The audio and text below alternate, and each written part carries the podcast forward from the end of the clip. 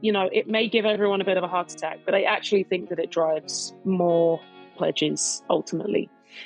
It's also worth, you know, noting that the all or nothing structure is sort of like a form of insurance for both the backer and the creator. I mean, attempting right. to produce a film on 40% of what you budgeted m- might prove more of a challenge than you can meet.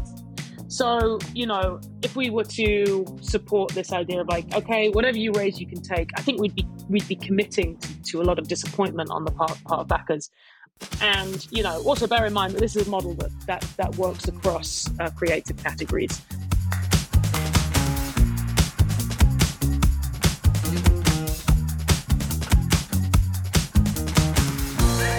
That's the best defense I've ever heard of the Kickstarter all or nothing model. You ever wonder who is behind Kickstarter's film program? An established documentary filmmaker and indie film champion in Elise McCave. That's who. She's here to talk about the upcoming campaign, Long Story Short, on Kickstarter for the month of March. Welcome to First Time Go. I'm Benjamin Duchek. If you have a short film idea, March 1st is the time to go to Kickstarter, press submit.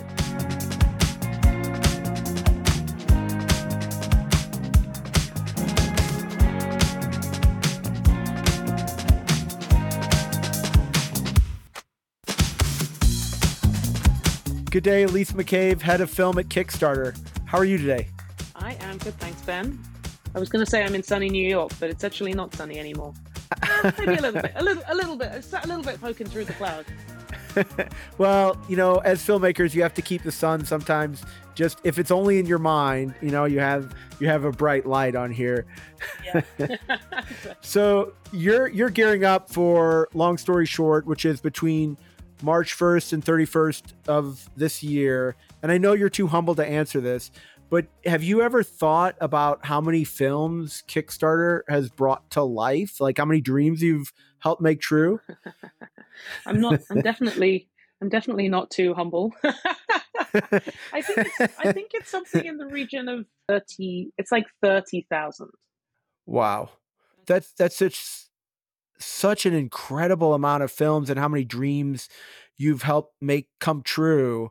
Can you talk a little bit about how you got involved in filmmaking? Was it something you always were like, you know what? I knew I was going to be great at this.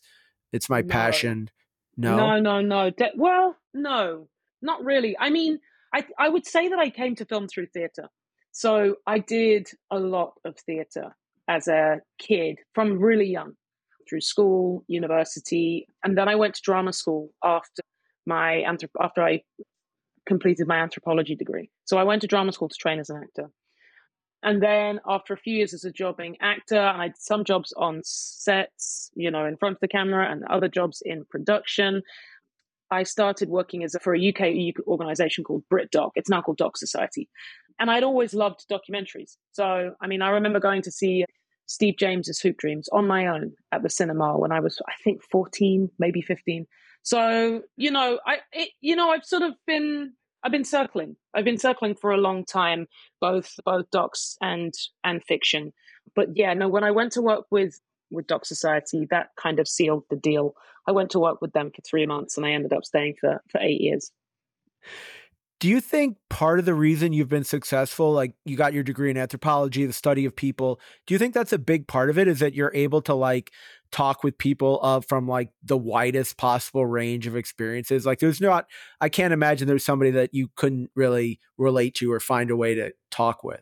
Yeah, I mean, I definitely think that that's yes. I mean, I wouldn't say that's true of all people in film, but it's definitely true of it's definitely true of me, and it's definitely served me really well in this specific job. You know, this this job that I've been doing with Kickstarter for the last seven years or so involves a lot of FaceTime with people and right. a lot of putting mm, you know putting myself in their shoes and figuring out okay so how like what is your idea how are we best going to sell it to people you know who are the people in your network so yeah it does involve a, a lot of a, a lot of putting myself in other people's shoes and figuring out okay what have we got going for us and, and uh, how, how can you know how can we make this project and you appeal appeal to folks who are going to fund those fund those films and you've clearly done a great job because there's so many so much diversity so many different international films funding on Kickstarter. So, you talk a little bit about Kickstarter itself? So, it's sort of like at the end. So, you have Indiegogo, GoFundMe that sort of like allows funding basically from the beginning. You have Seed Spark, which is 80%, but Kickstarter, you have to make that 100% in order to fund the project or it's not successful. So, you can talk a little bit about the model, what kind of filmmakers that attracts, what kind of filmmakers it should attract, type of thing? Yeah, totally. You know, I sort of think that the all or nothing funding model for us has always been a bit of a secret sauce. There is something that there is a jeopardy there for real. There is a jeopardy there, and there's also a clarity there. You know, for all or nothing is very it's it, it's very simple. It's very straightforward. Everybody understands right. that, and I think that that jeopardy really helps to drive pledges, especially in those final days where we actually typically see I mean, between the first two days and the last two days, that's actually when you raise most of your money. People respond to freshness and newness, or they respond to jeopardy, and those are the two states. You're either someone who does something as soon as you're asked, or you're or you're someone who procrastinates until the de- the deadline. And that's how we could separate uh, people in the world and people on Kickstarter. So, you know, and so and I think that the all or nothing, you know, it may give everyone a bit of a heart attack, but I actually think that it drives more pledges ultimately it's also worth you know noting that the all or nothing structure is sort of like a form of insurance for both the backer and the creator. I mean, attempting right. to produce a film on forty percent of what you budgeted m- might prove more of a challenge than you can meet. So, you know, if we were to support this idea of like, okay, whatever you raise, you can take, I think we'd be we'd be committing to, to a lot of disappointment on the part, part of backers and you know also bear in mind that this is a model that that that works across uh, creative categories. So whereas one category film might have some flexibility to their budgets you know something like something that involves hard production costs like in design and technology certainly doesn't. But in any case i think it serves i think it serves everyone and that is some degree of insurance that like if a filmmaker has budgeted correctly and they have set a goal that is achievable and also will help them achieve their ends then it is better. The all or nothing model, I think, is is is a more effective way of them raising what they need. That's so fascinating. So, are you involved? How heavily are you involved in the process? So, let's say Ben comes up, I'm uh, filling out a Kickstarter. I really don't know about film budgeting. I put in a number. Like, at what point do you, are you involved to say, "Hey, Ben, you know, maybe you should do this, maybe you should do that," or are you sort of hands off and just sort of like, "Well, good luck." I can't budget. I can't budget a film for you. You know that right. that that I can't do. I can send you resources to help you kind of figure that piece out. Um, right. You know, so I, I can I can you know guide you towards guidance, but I can't be going you know into a, a line item and asking like, really, do you need this much for catering on the second day?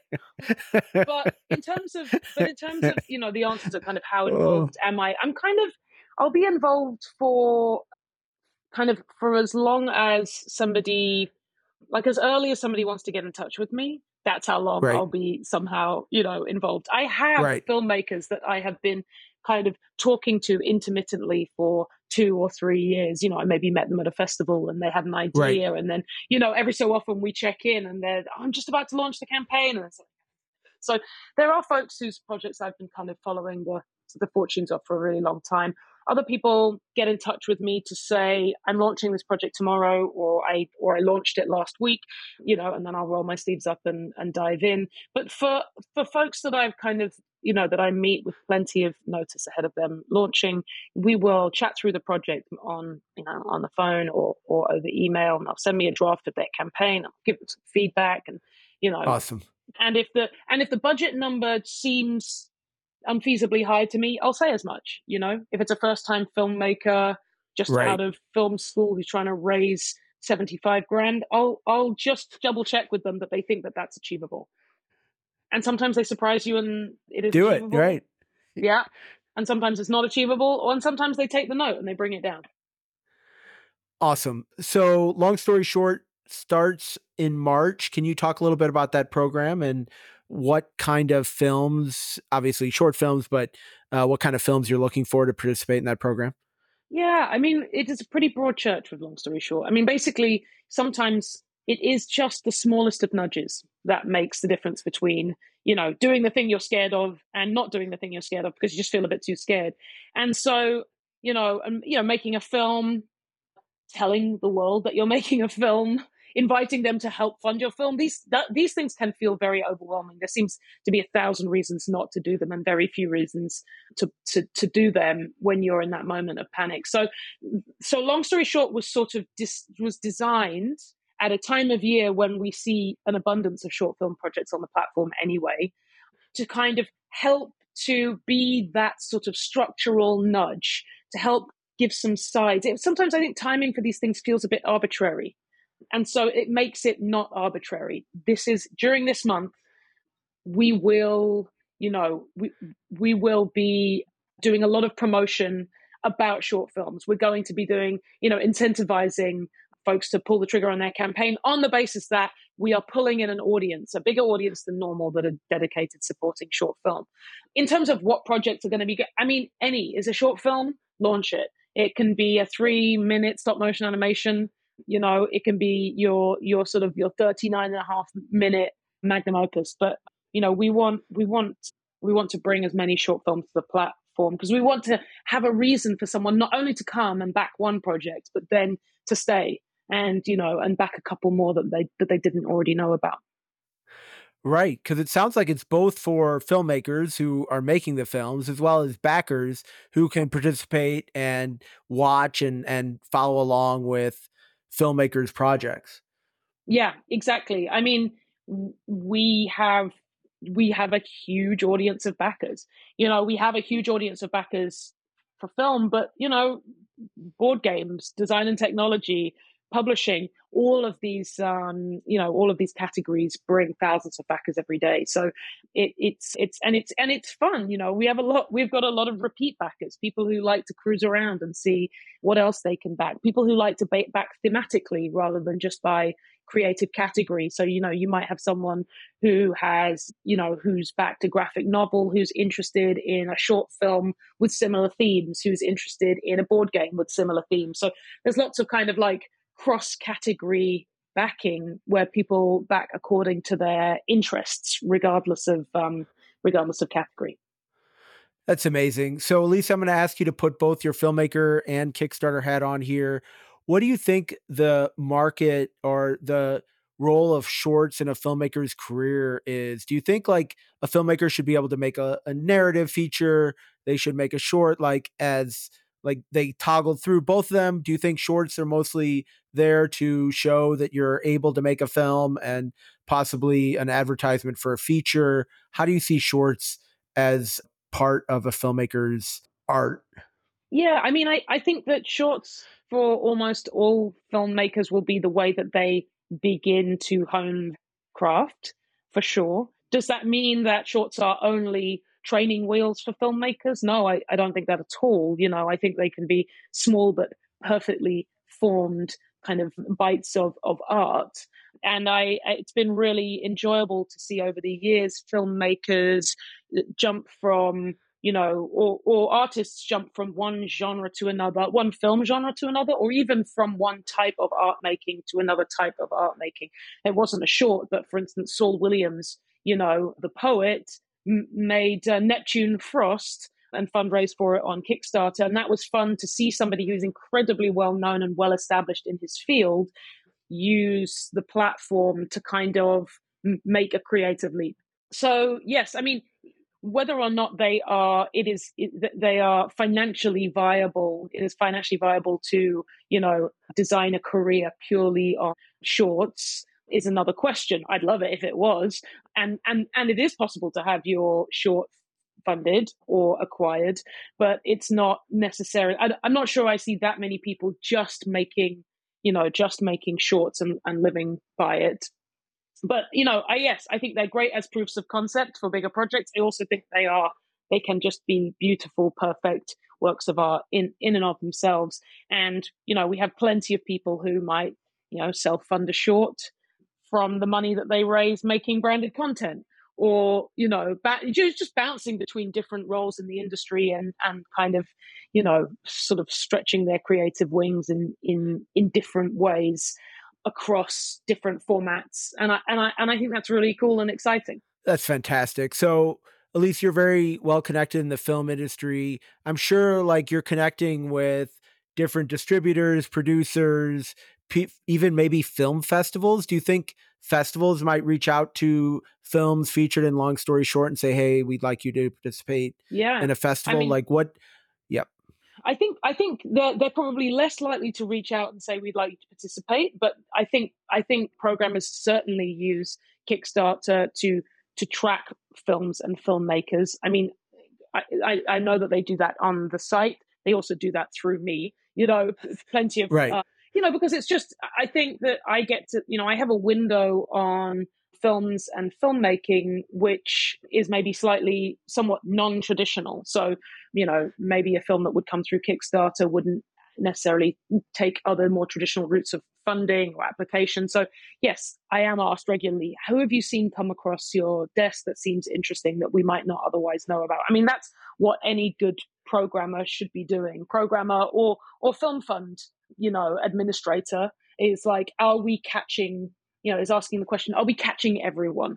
Are we throwing the net as broadly as possible? So, so yes, there are folks who scan the site, and there are folks who come to me so, because I because scanning the site is is my job.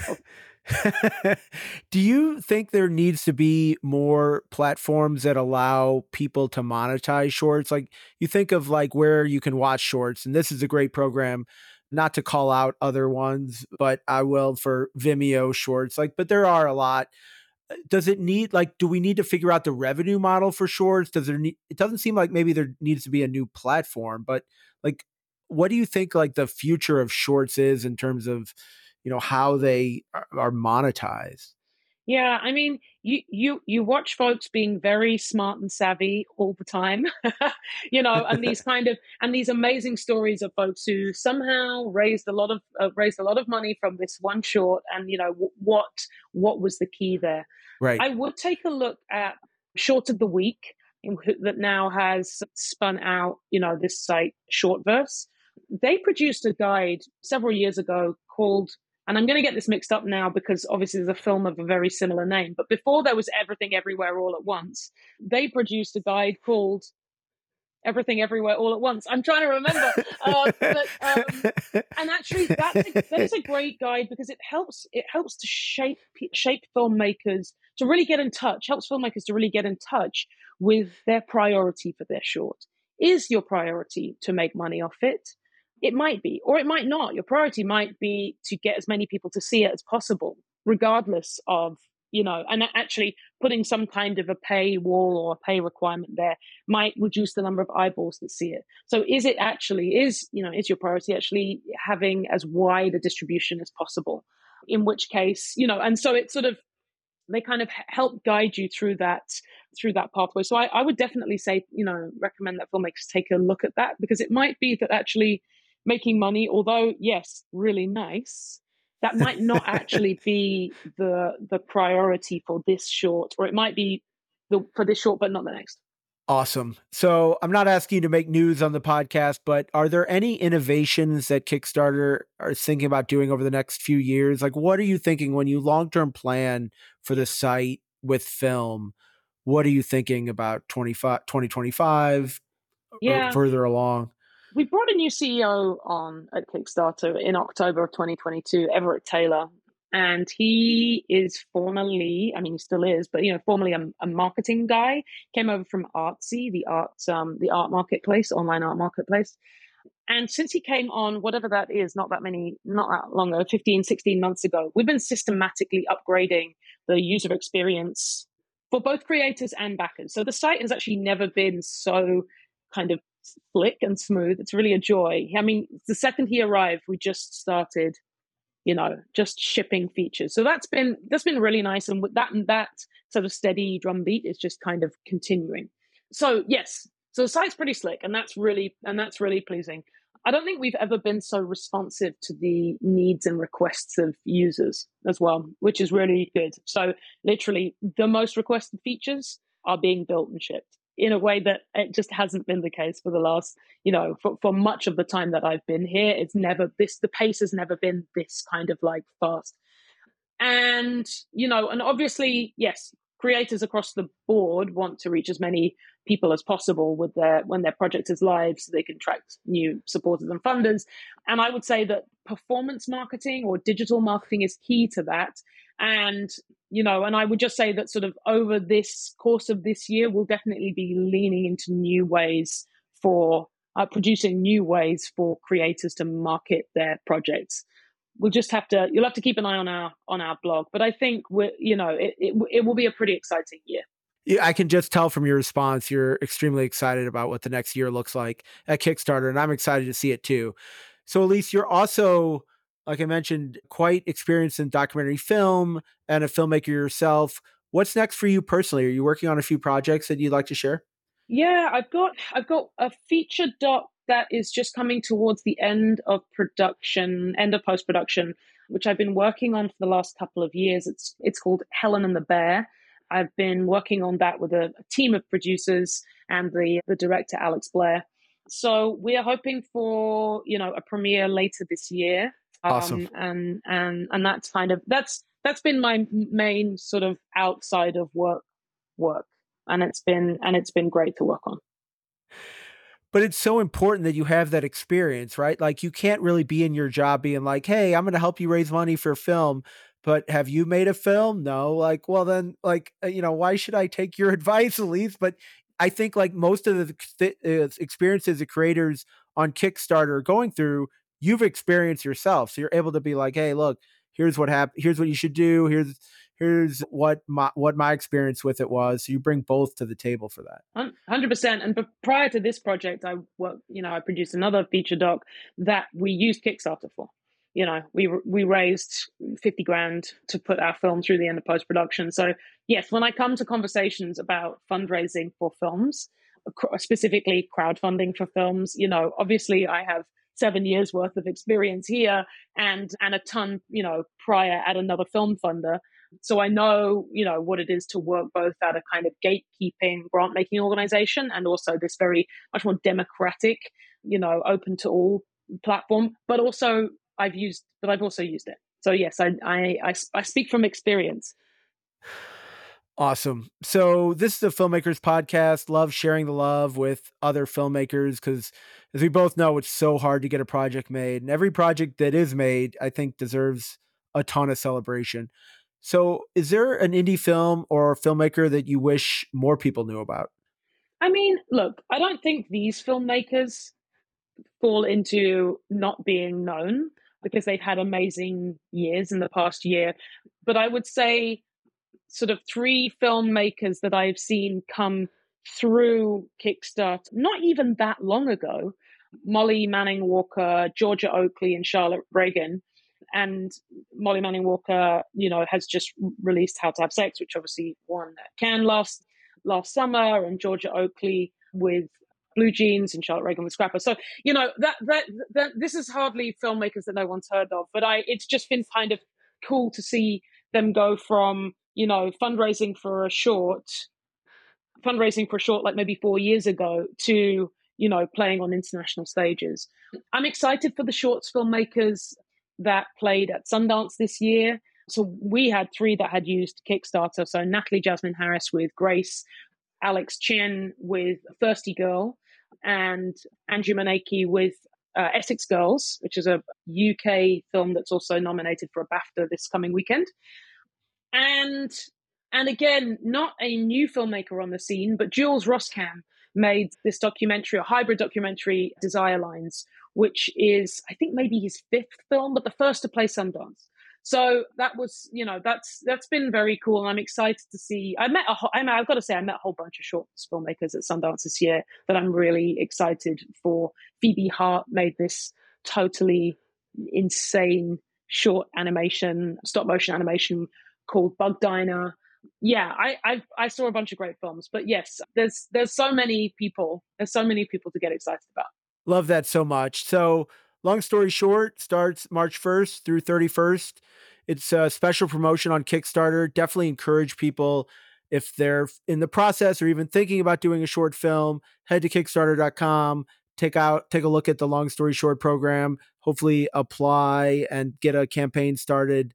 Looks like it'll be a great way to highlight short films and talking with a wonderful person here who came up with the idea, who's shepherded it and raised it to what it is. So, Elise McCave, this has been fantastic. Thanks for joining me on the podcast. It's great that you're able to provide your wisdom to independent filmmakers. And 30,000 films later, you're making a huge difference in the lives of independent filmmakers. So, cheers to you. Thanks for joining me. cheers, Ben.